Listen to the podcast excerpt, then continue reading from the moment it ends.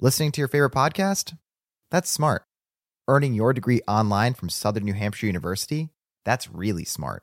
With 24 7 access to coursework, no set class times, and dedicated student support, you can go to school when and where it works for you. Low online tuition means you can even do it for less. And dedicated student support means we'll be with you from day one to graduation and beyond. Join a community of learners just like you. Go to snhu.edu today to start your free application. You can support this podcast at patreon.com slash partners in crime media. This week's Law and Order Marathon winner is Joe Markinchuk of Manorville, New York. Joe will receive a marathon decal showing he watched 26.2 hours of his favorite crime show. To be next week's winner, sign up at lawandorderpodcast.com. I'm Kevin Flynn with Rebecca Lavoie and Maureen McMurray, and these are their stories. You think you know who did it, but you don't know who did it. Law and order, law and order, law and order. It's no ordinary police procedural, baby. It's the FNOG of police procedurals, baby. Law and order, law and order, law and order, law and order. These are their stories. These are their stories. Welcome to These Are Their Stories, the podcast about network TV's most enduring crime franchise and the real life cases that inspired their shows. Each podcast will break down an episode from either Criminal Intent, SVU, or Original Recipe, and today we're looking at SVU Season 16, Episode 22 Parents' Nightmare. But you're wasting your time. You should be out there looking for my son. I know what you're thinking. What am I thinking? Please, you look at me and you see an Arab man trying to steal his son. But I'm not even Arab. I'm Iranian. A loyal American, not a terrorist. Joining me to do just that is true crime author and the host of Crime Writers On and Slate's Mom and Dad Are Fighting podcasts, Rebecca Lavoie. Hello, Rebecca. Hello, Kevin. How are you? I'm good. You're not going to have some pithy comment from the episode we haven't like talked about yet? just the way they are, Kevin. okay. Well, we won't change anything. Rounding out our panel is our special guest, the boss lady behind the podcast Outside In and Civics 101 from New Hampshire Public Radio, Maureen McMurray. Hello. Hello, Kevin and Rebecca. Rebecca has been saying for a long time that I need to have you on this this podcast. no, Maureen has been saying for a long time that she wants to be on this podcast. Oh, all right. Well, I finally ran out of people to ask. I know. and uh, and my my uh, my daughter didn't want to do it, so I finally said, "All right, Maureen, welcome to the show." I think it took me texting Rebecca and saying, "Who do I have to blow around here to get on these for their stories?" Well, it does sound like an SVU episode right there, doesn't it? What is your relationship like with Law and Order? Well, you know, and even though I've been badgering Rebecca about getting on the show, I had this sense that, like, oh yeah, I watch it all the time. But in reality, I think I have a memory of watching Law and Order with my family and with my parents. Mm-hmm. And watching it late night drunk when I lived in New York. So I'm very familiar with like Orbach and all that, but and some and SVU like the rip from the headline stuff. Yeah. But I don't think it's as integral to my life as it is to uh, your life and to Rebecca's. And I immediately regretted it. I was like, maybe I shouldn't have sent that text. No, it's fine. It's fine. no, it's not like being on uh, NFL Tonight or something and having to know all the stats. We've literally had people on this podcast who the first episode they saw was the one that we made them watch to be on this podcast. It's I- okay. I lived in New York for 13 years. Oh, good. Does that count? Totally. Oh yeah. So you walk by all the places the hookers have been killed. Yes. Oh, and I and I saw Mariska in the street once, and it was so exciting. She's very beautiful. Hmm. oh, I don't doubt that. I Over in the doubt that. meatpacking district. So now in October, NHPR has a new podcast coming out that I'm sure you want to tell people about. Yes, it is a podcast called Bear Brook. It's a six part series about a cold case in New Hampshire that is changing the way that murders will be investigated forever. Um, Rebecca, your lovely wife, had a big part in putting it together. It's reported by um, one of our reporters, Jason Moon. And basically, what you need to know about it is that whole uh, Golden State Killer thing. You know how they tracked him down using that, you know, the DNA and the ancestry websites this case that we're covering in our podcast was the first one to use that method. Wow, that sounds really interesting. Do you have any good guests? Are you talking about yourself? Because you're on oh the podcast. yes, yes, yes. And oh, that's right, that's right. Every time we talk about it, I I get cut down a little smaller, a Yeah, little I'm smaller. like your, your part's like 30 seconds now. All right, it's fine. You might be a bonus episode, but yes, Kevin is in the podcast.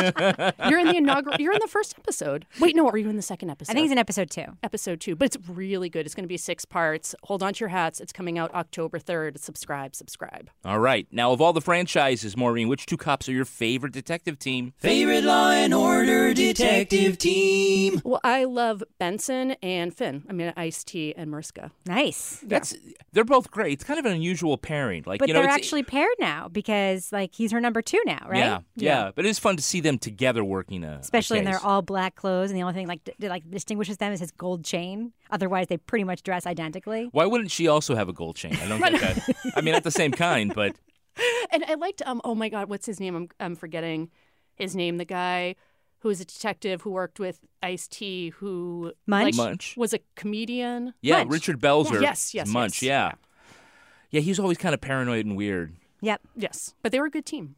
They were. They got a lot done. Yeah. They had a good clearance rate. Good foils. Good stats. Who is your favorite prosecutorial team? Favorite Law and Order district attorney prosecutorial team. I don't know. I don't know. I told you that. I... I'm not even gonna lie. How about you just go with Barba? Barba? Perfect. All right, now let's look at the first half of this episode SVU Season 16, Episode 22 Parents' Nightmare. We see a scattered brained divorce mom send little Owen to school with a neighbor. The kid is precocious and talkative, and he even makes friends with the neighborhood homeless crazy guy. So we all know he's a fucking pain in the ass. Too trusting. Yeah. Speaking of annoying kids, we see Sergeant Benson drop baby Noah off at daycare for the first time. Hmm. And at work, Tucker tells her the brass wants a lieutenant in charge of SVU and urges her to take the lieutenant's exam to stay on. Meanwhile, after school, Owen says to the suspiciously dressed man, You say you know my dad? Okay, I'll go with you. That's when he gets shoved into a van, and the viewers are kind of torn if we want to actually see him come back or not. That's security footage. We also pulled all the traffic cams in the area. Uni's canvassing so far, no witnesses. Okay, check other surveillance, see if we can get the kidnapper walking away. Fin, get a sketch artist for Mrs. Dugan. And Nick, in the meantime, go to the restaurant, speak with Mr. Farhidi. There are passport issues, custody issues, the works. And Mrs. Farhidi? Take her to the precinct. We learned that the divorce was pretty tough. His father, Sam, says Owen is too trusting and hopes that he will be returned soon. His mother, Dana, says money has been tight since the breakup. She recognizes the kidnapper as Javier, the nanny's boyfriend. Mom misses the first ransom call because she lost her phone. Now she's getting a FaceTime call showing the boy tied to a basement post. I have the FaceTime. We need to talk about this. Javier demands that the father brings $37,000 to the drop site. The detectives wire him up for the exchange, but the microphone goes dead. Sam comes out with his son unharmed, and Amaro and Carisi chase the kidnapper through a man sized brick cutout in a basement wall. When they catch Javier in the alley, he says that Dana paid him to kidnap her son. Uh, okay, so we open with Olivia dropping Noah off at daycare. And so I guess this is the writer's way of saying, okay, I guess we're going to do this. we're going to keep him on. This is going to be the storyline. I will say though, baby Noah in this scene like acts the hell out of this scene. Okay, bye bye, Mom. Have fun.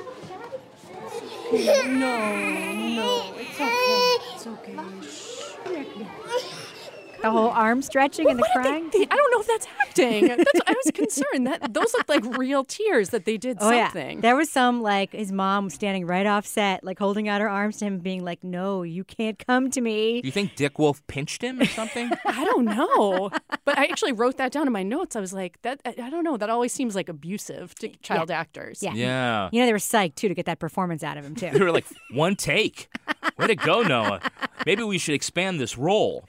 then, when Olivia gets back to work, Tucker is there and kind of is pushing her along to say, you know, They're open to the prospect of you staying on. That's why I told them you already filed for the lieutenant's exam. I haven't. Then do it. Don't make a liar out of me. I'm quite happy with the way things are. Thank you. Why did she say no to this? I don't know. She's already sitting in her office. Like, what is going to? She's like, I like things the way they're. I'm like, what? Being paid less? You like things that way because you're like- already doing the job. Just lean in. I didn't understand it either. yes, she's such a powerful female character that she'd be like, no, I guess we'll let somebody else do this. No, she didn't say that. Like she wanted to still be in charge, but she didn't want the added Oh, she wanted to play by her rules. I get it. She's entitled. entitled to less pay Yes. and fewer benefits. I think it's just being a woman. yeah. So let's uh, pivot to little Owen. Uh, how annoying is this kid? Scale of 1 to 10. Um, 8.5. Mm, yeah. Pretty close. I'd say, yeah. He's so annoying that when you see the playground scene and it's his school is like totally fucking chaos. By the way, none of these adults are actually doing their jobs. These kids are just running rampant. Also, why I moved out of New York when I decided to have a child. like you, you don't blame that like playground monitor at all because I'm like, would you want to have to interact with this stupid kid, Owen? I wouldn't. I would send him off with a stranger in a heartbeat. Owen! Your mother telling me to pick you up? Oh, okay. Okay. Hey, home's this way. Uh, we're gonna stop first, huh? A surprise. Oh, okay. And think about this. Olivia's going through all this trouble to adopt baby Noah when apparently she could just sign one out of any playground in New York. just or at the beginning there's like the scene where the kind of the mom who just seems like she's totally frazzled is coming out and I'm going to walk you to school and she's in her pajamas and then she sees a a dad A who's handsome also dad. and she's like yeah will you take my kid too and he runs in the street and almost gets hit by the cab Yeah, it was like all these red herrings along the way. And No she one didn't gets hit by a notice. car. She just really didn't notice. well, they are laying the work that mom is a scatterbrain, and that's supposed to be You important think? to this. Yes. I can't find my phone. Okay, do you remember where you were the last time you used it? I mean, it must have been before yoga. I get so spaced out after work. Sometimes I just leave it there. Did your son have a passport? Yes, the judge ordered Sam to hand it over to me. Good, so you have it. Well, th- Sam kind of handles all the, the logistical stuff. I'm. I'm not really sure where it is. I'm not even sure that he gave it to me. Hold on, you're not sure? I'm not sure of anything right now. that, that that was too close to home Is for laying me the groundwork the same as dropping an anvil out of the sky? Because that's pretty much what they do. And by the way, she is not appreciably different than I am as a mother. So I was, except for I don't do the yoga part, but like I was really, it felt very close to home to me. Yeah. Losing things, not knowing when shit's supposed to happen. Like I get it. I was very triggered You were, I was you're thinking, what am I going to do when next time I drop the kid off at uh, at daycare? Well, can we just talk about the daycare thing for a second? Yeah. This was a long work day, right? We Mhm. know it was because we saw Fin go through like three changes of clothes. but Olivia was wearing the same clothes the whole time. So we know it was a long work day. Was anybody besides me super worried she was going to be late for pickup on the first day? Like I was super worried about. I'm like, so much tension. Is it five? Oh. Is it a minute after? Is it? You know, you're going to get charged ten minutes a minute for like ten dollars a minute for those uh, minutes, right, Livy? I didn't even think of it Yeah, I was scared the whole time. It was like an undercurrent of tension for me. You just, it's pretty Hitchcockian, I yeah, guess, it was. It was. You know, Yeah. it was. It was basically like daycare flashbacks, is what it was. It's probably fifty dollars a minute in New York. It's hella expensive for daycare. That's Yeah. all I was thinking about the whole time. I was like, that apartment would cost this much. There's no way that their apartment would be that big. Daycare is so expensive. What are you doing for a job? I wanted to know everything. Yeah. Yeah. How about this? Uh, her secret passcode for the phone is. O W E N. Owen. Instead of just saying my passcode is Owen, just as my passcode is O W E N. I know a lot of people do this, like their password is, you know, their dog or their kid or their birthday or something like that, and that doesn't make them scatterbrained. Yeah. Uh, but they are trying to, I think, again, wink like, damn, this stupid mom. Like, this is the only passcode she could come with. That's up right. with. That's right. I, I did love the scene though. I don't know about you, uh, Maureen. As a former New Yorker, when Carisi interrupted the obnoxious yoga class, You actually can't go in there right now because they're already in Adho Mukha Svanasana, so downward facing dog. They need to be listening to their bodies. Oh, okay, well, I'll be very quiet. Uh, unless you have a warrant, I can't let you disturb the class.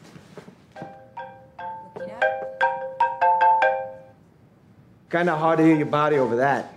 Right? Excuse me. It was so fantastic when they're like, you need a warrant to interrupt this class. We're in the middle of downward dog. And then he was like, I'll, because he was looking for the phone. Uh, we have a hey, it's that girl. it's the girl.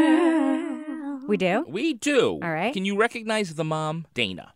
No. No, her I did not recognize, although I suspected I'd seen her on other SVUs or Law and Orders. Oh, look, Owen, it's Bennett. Hi, Bennett. Hey, Roy.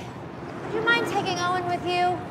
I'm I'm not exactly camera ready. Uh, that actress is Brooke Bloom. Hmm. She was the star of the movie She's Lost Control. She plays a sexual surrogate who can't control her feelings. Of Oh. course she can't. uh, how about the dad? The dad is also a hey, it's that guy.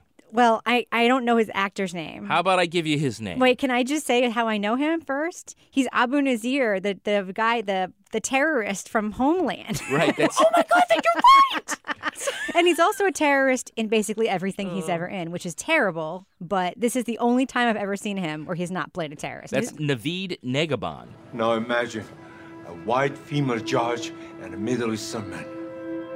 Then I made the judge to say that Owen cannot come to Iran with me. So he is an Iranian actor, and his IMDb page, of course, is filled with, as you say, a lot of terrorist Right. roles. Uh, I guess you know that's sort of the the sad fact of Hollywood that that seems to be the the what the casting call is Right. for people of a certain ethnicity. Now, here his ethnicity is part of the character. Yes. but And it's he not owns what an Iranian defines- Yeah. restaurant.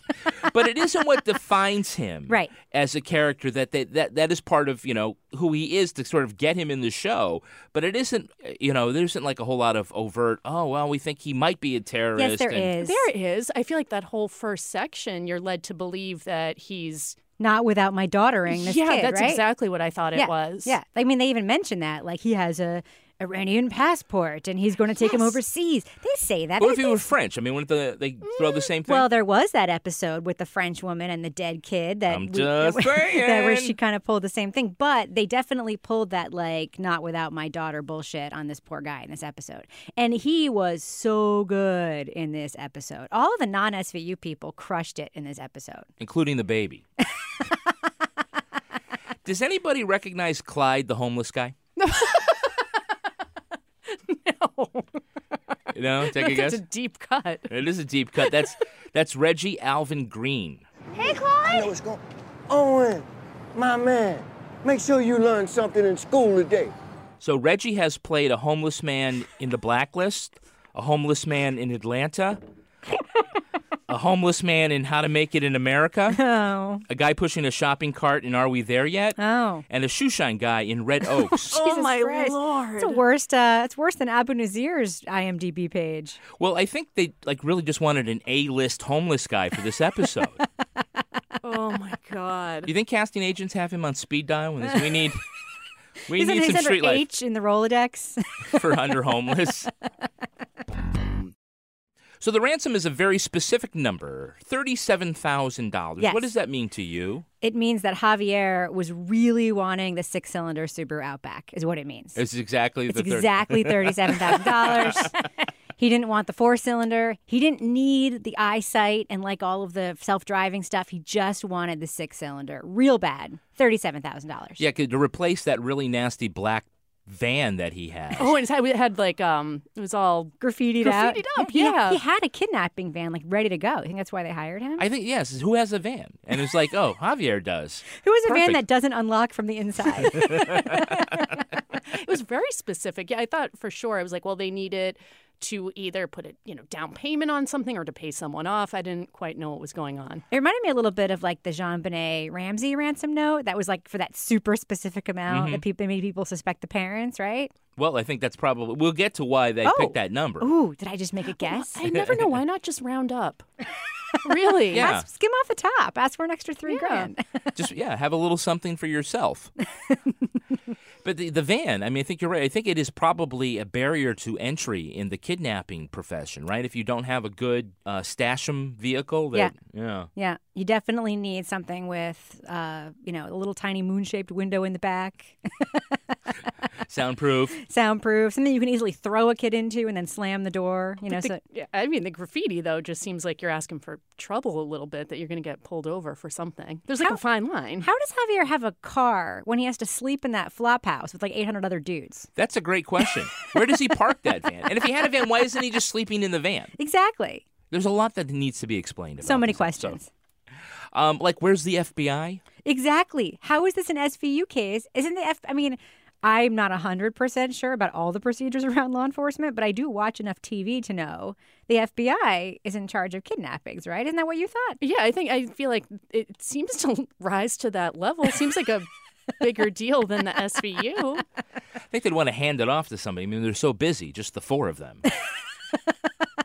so Javier has been holding Owen uh, for about just a couple of hours. And then when the police move in, apparently he's already removed the bricks from the basement wall next door so he can escape like the fucking Riddler.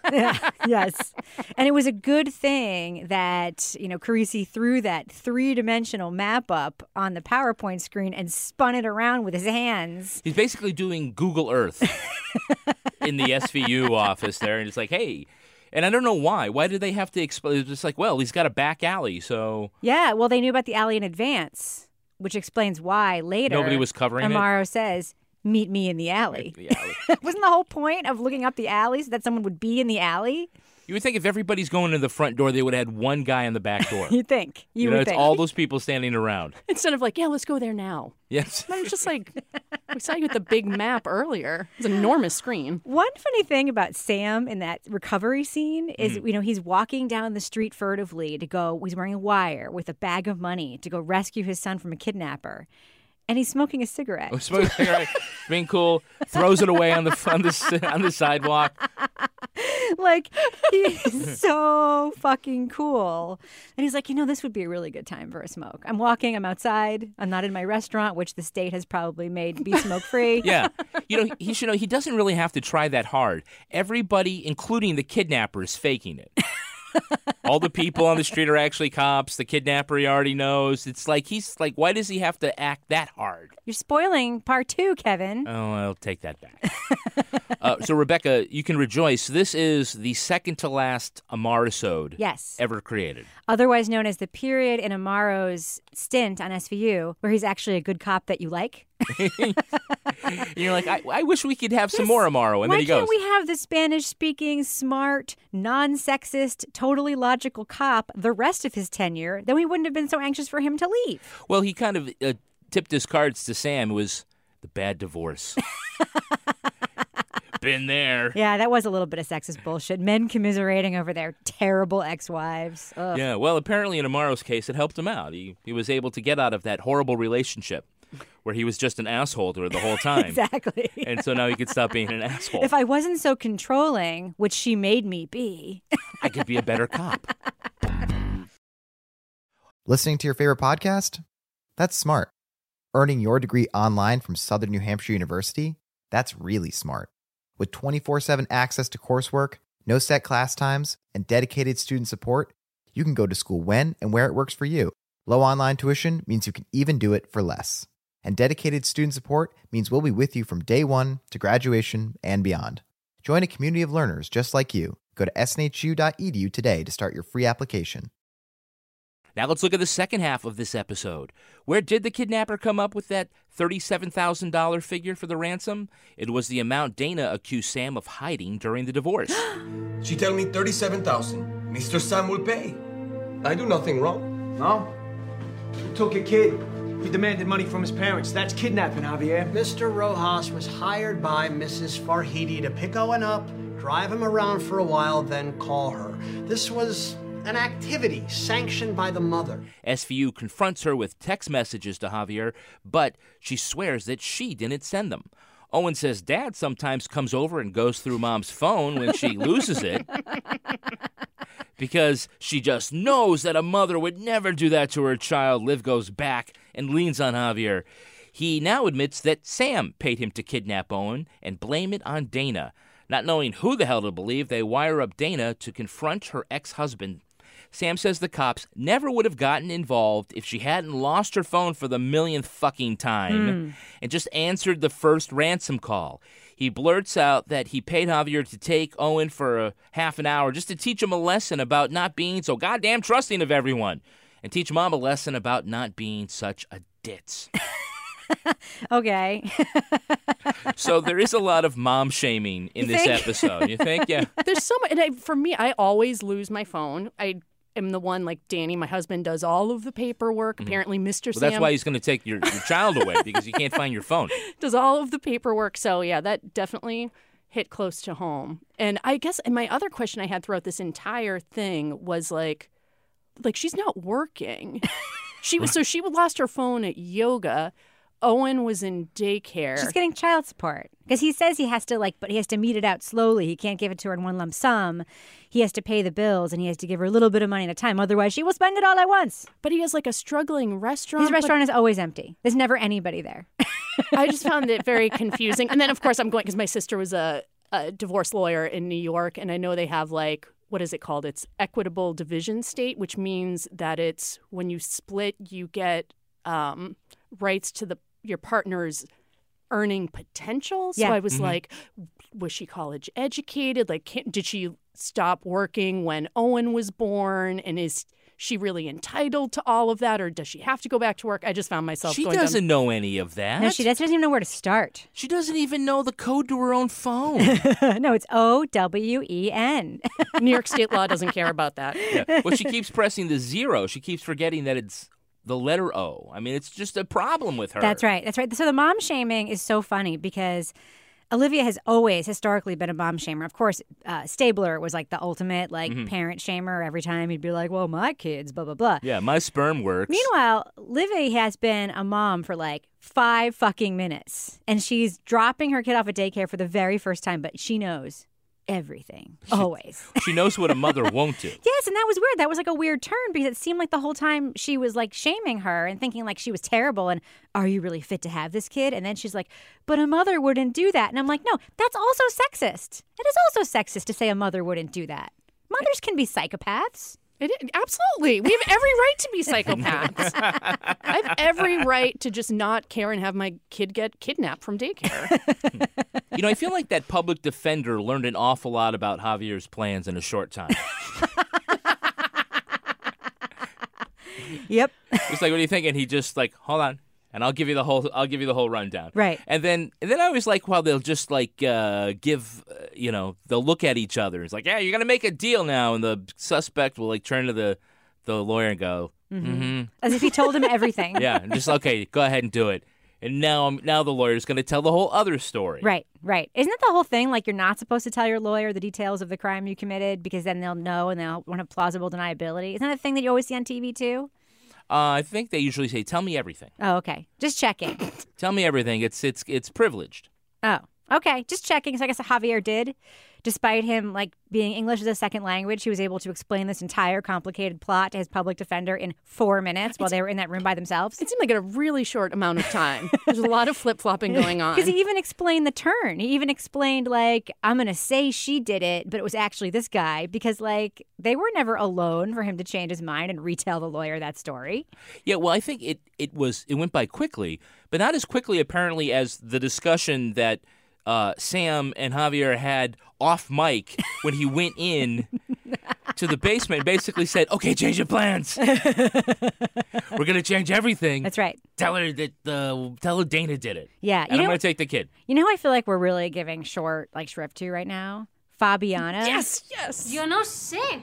I don't know. You want me to say in another language? Sassy ass nanny girlfriend Fabiana. Was she not like so J Lo awesome on this episode? She was awesome, and in the beginning, because they said the detail that they had that Dana had cut back her hours, so I thought that's what the whole thirty-seven thousand dollars was about. I was like, oh, Javier is kidnapping him because she's pissed that her hours were cut back, and they're getting back at Dana. Right. Mm-hmm. And then Fabiana's like, I went from making fourteen dollars an hour for one kid for making from making twenty two for it for two. And I'm what like, What a country! that is good nanny math right there. I really liked that. I then- really liked it. And then also that they Dana was like, "Oh, Fabiana and I are friends," but Fabiana hadn't told her that Mr. Sam was coming over Mm. without her knowledge. That's right. They're not good friends. well, now we know. They're- yes. you can't pay to have a friend.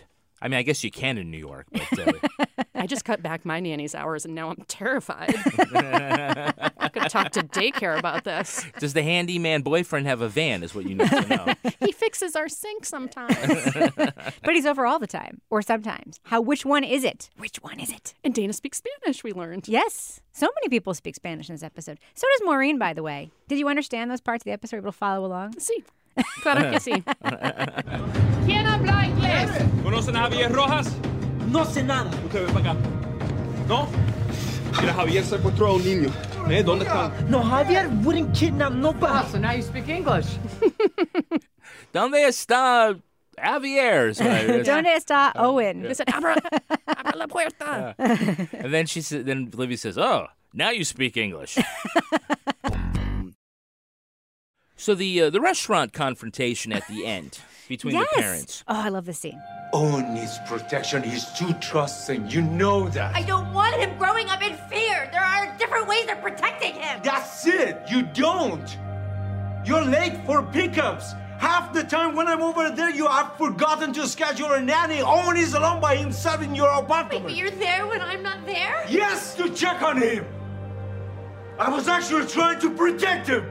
I find myself every time I watch this episode watching this scene, and every time I watch it, I think, is this a nuanced, thoughtfully written, interesting scene in Law and Order SVU? Yes, it is.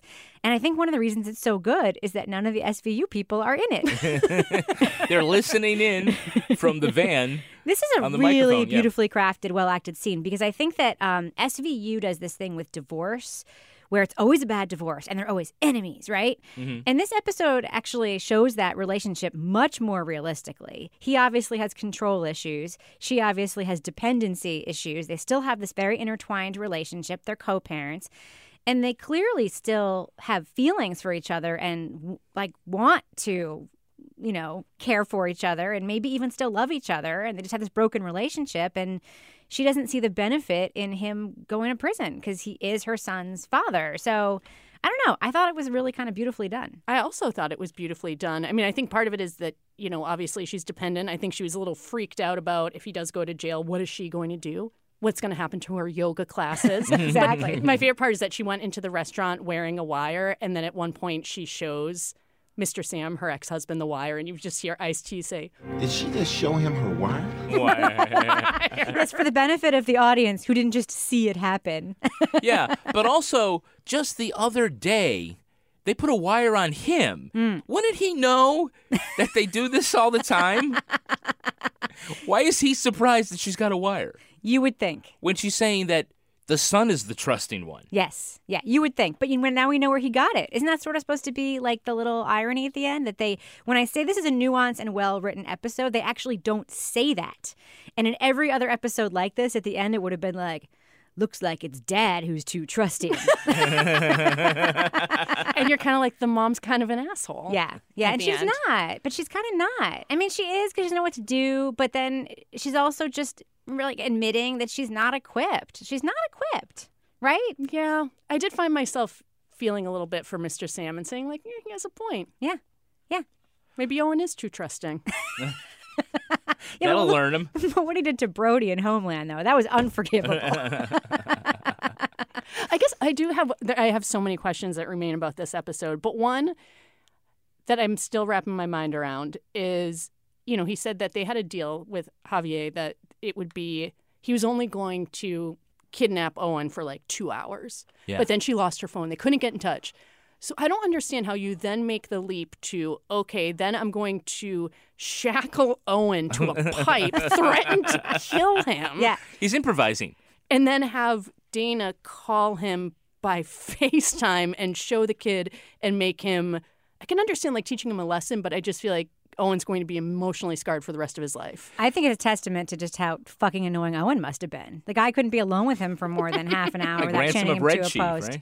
Yeah, yeah. I mean, it wasn't, you know, it was intolerable. Apparently, Yeah. And by the way, why, if you're like a kidnapper and you want to get away, why would you do a video ransom call and say, "Hi, this is my face"?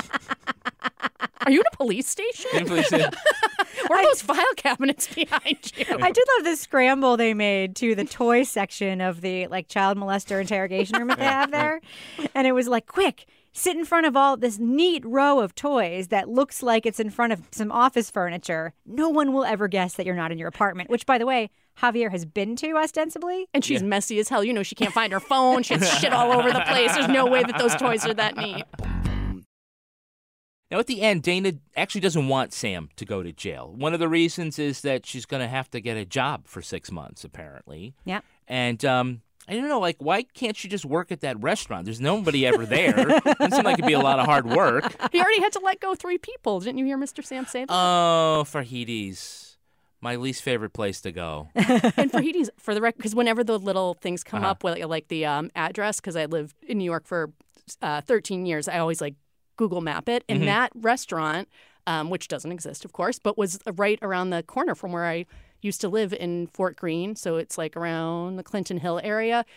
Tw- this was what filmed in 2014. There's no way that place would have existed. It was like crazy gentrification. The rent was through the roof. Right. And you know those hipsters would have loved an authentic Iranian meal if it had existed, Yes. right? and they could all come around for like the kidnapping experience. It could have been like a theme restaurant. like in order to get your meal, you get shoved into the van and driven around Yeah. the block a couple of times and That's right. dumped in the alley. That's right. What's that? Isn't that a movie with um, Michael Douglas where like he you think that he's kidnapped, but at the end it's just a birthday gift? Do you know which What? movie I'm talking about? It's a birthday gift. I have to find this. but it was like the the sort of thing. It was like they kidnap, they stage a kidnapping, teach him a lesson. For Michael Douglas, I think it was because he was a super rich guy that like, what can you give? He's had every thrill in the world, and his friends have him professionally kidnapped. His friends sound like assholes. You know, they were talking about that doctor was talking about. By the way, was that doctor an actor or a real doctor? Because that Oh, was an the actor. stiffest Actress. like little performance I've ever seen. There's like ten words that she said. I'd like to talk to him first. I understand.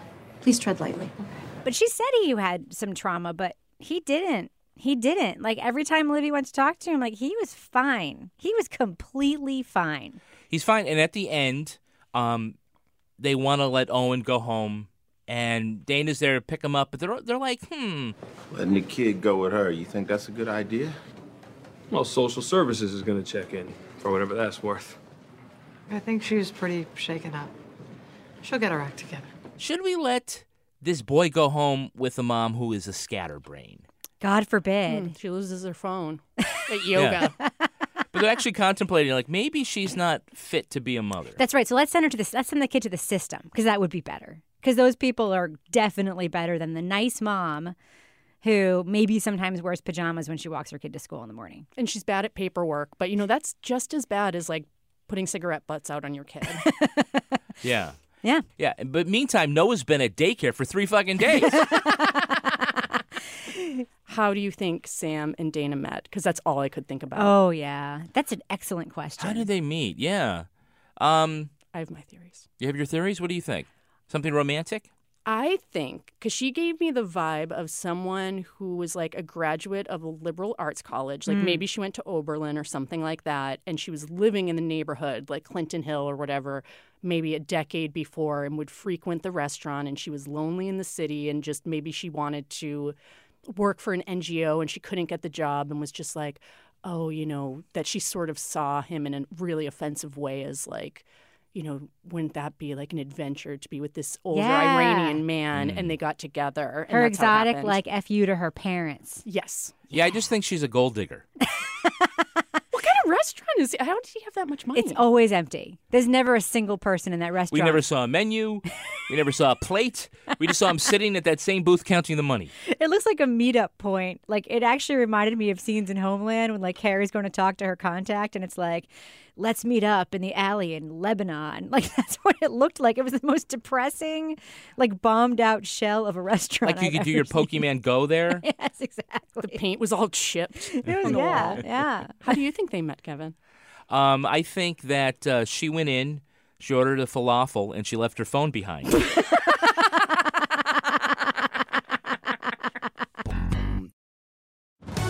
Have you heard? Sling TV offers the news you love for less. Hey, wait, you look and sound just like me. I am you. I'm the same news programs on Sling TV for less. You mean you're me, but for less money? A lot less. I'm all the favorite news programs and more on Sling TV, starting at just $40 a month. Everything great about me, but for less money? Which makes me greater, don't you think? Get the news you love and more for less. Start saving today. Visit sling.com to see your offer. Sling. Listening to your favorite podcast? That's smart.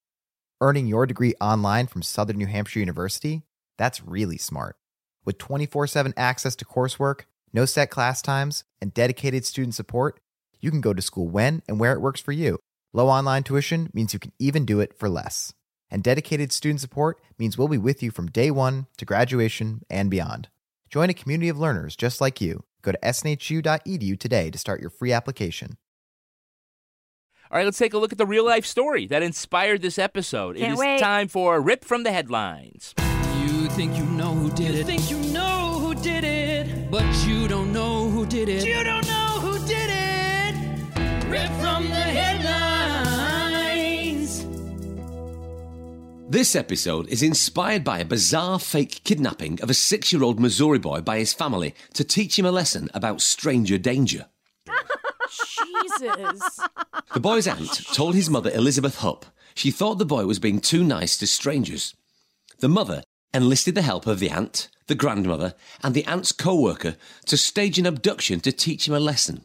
Authorities say the co worker convinced the boy to get into his truck.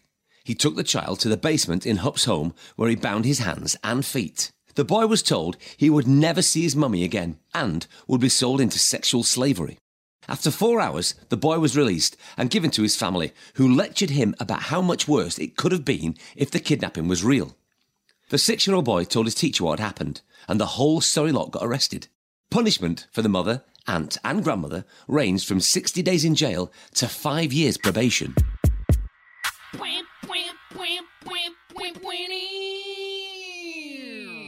So, does anyone think they went too far?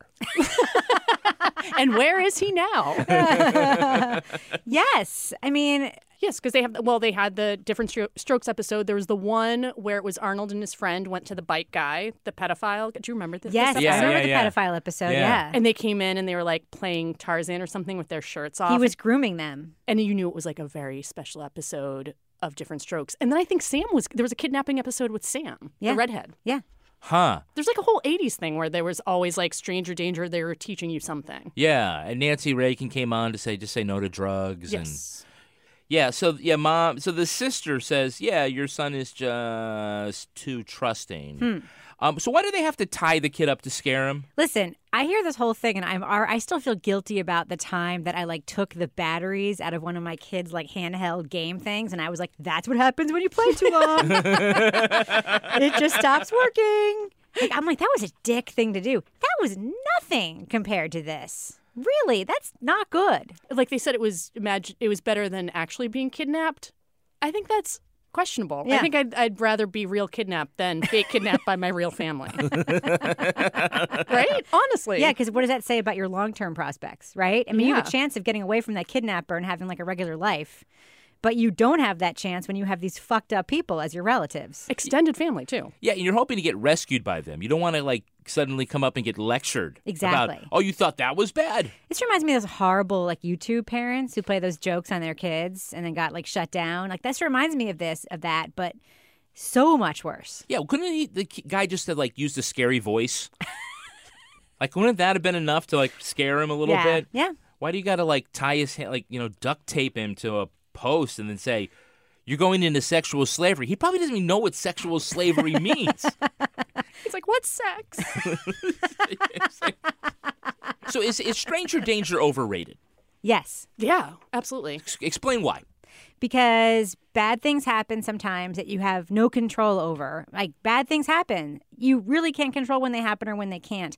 All of the crazy things that parents do to quote protect their kids, most of them are unnecessary. They're nuts. They scare their kids for no reason. They scare their parents for no reason. Because if you look at like real life cases of like real life abductions, usually they happen to parents who've done everything right uh, with their kids and have the precautions in place and something really bad just happened to happen i mean i don't think this whole thing where you walk around your whole world thinking that there's a scary creepy guy from Diff'rent Strokes behind the next pole is any way to live or to raise your kids Yeah, but most of the abductions though are are, are taken by kids. The people that the kids know. Exactly. Stranger abduction is statistically very, very rare. It's often, it's usually like you have to look within the family is the most suspect. Yep. And I actually wrote down for this episode early, I wrote, note, divorced ex husband. It's underlined, always the ex husband. I knew from the get go that it wasn't. yeah, a in the episode it was just a whole different way. yeah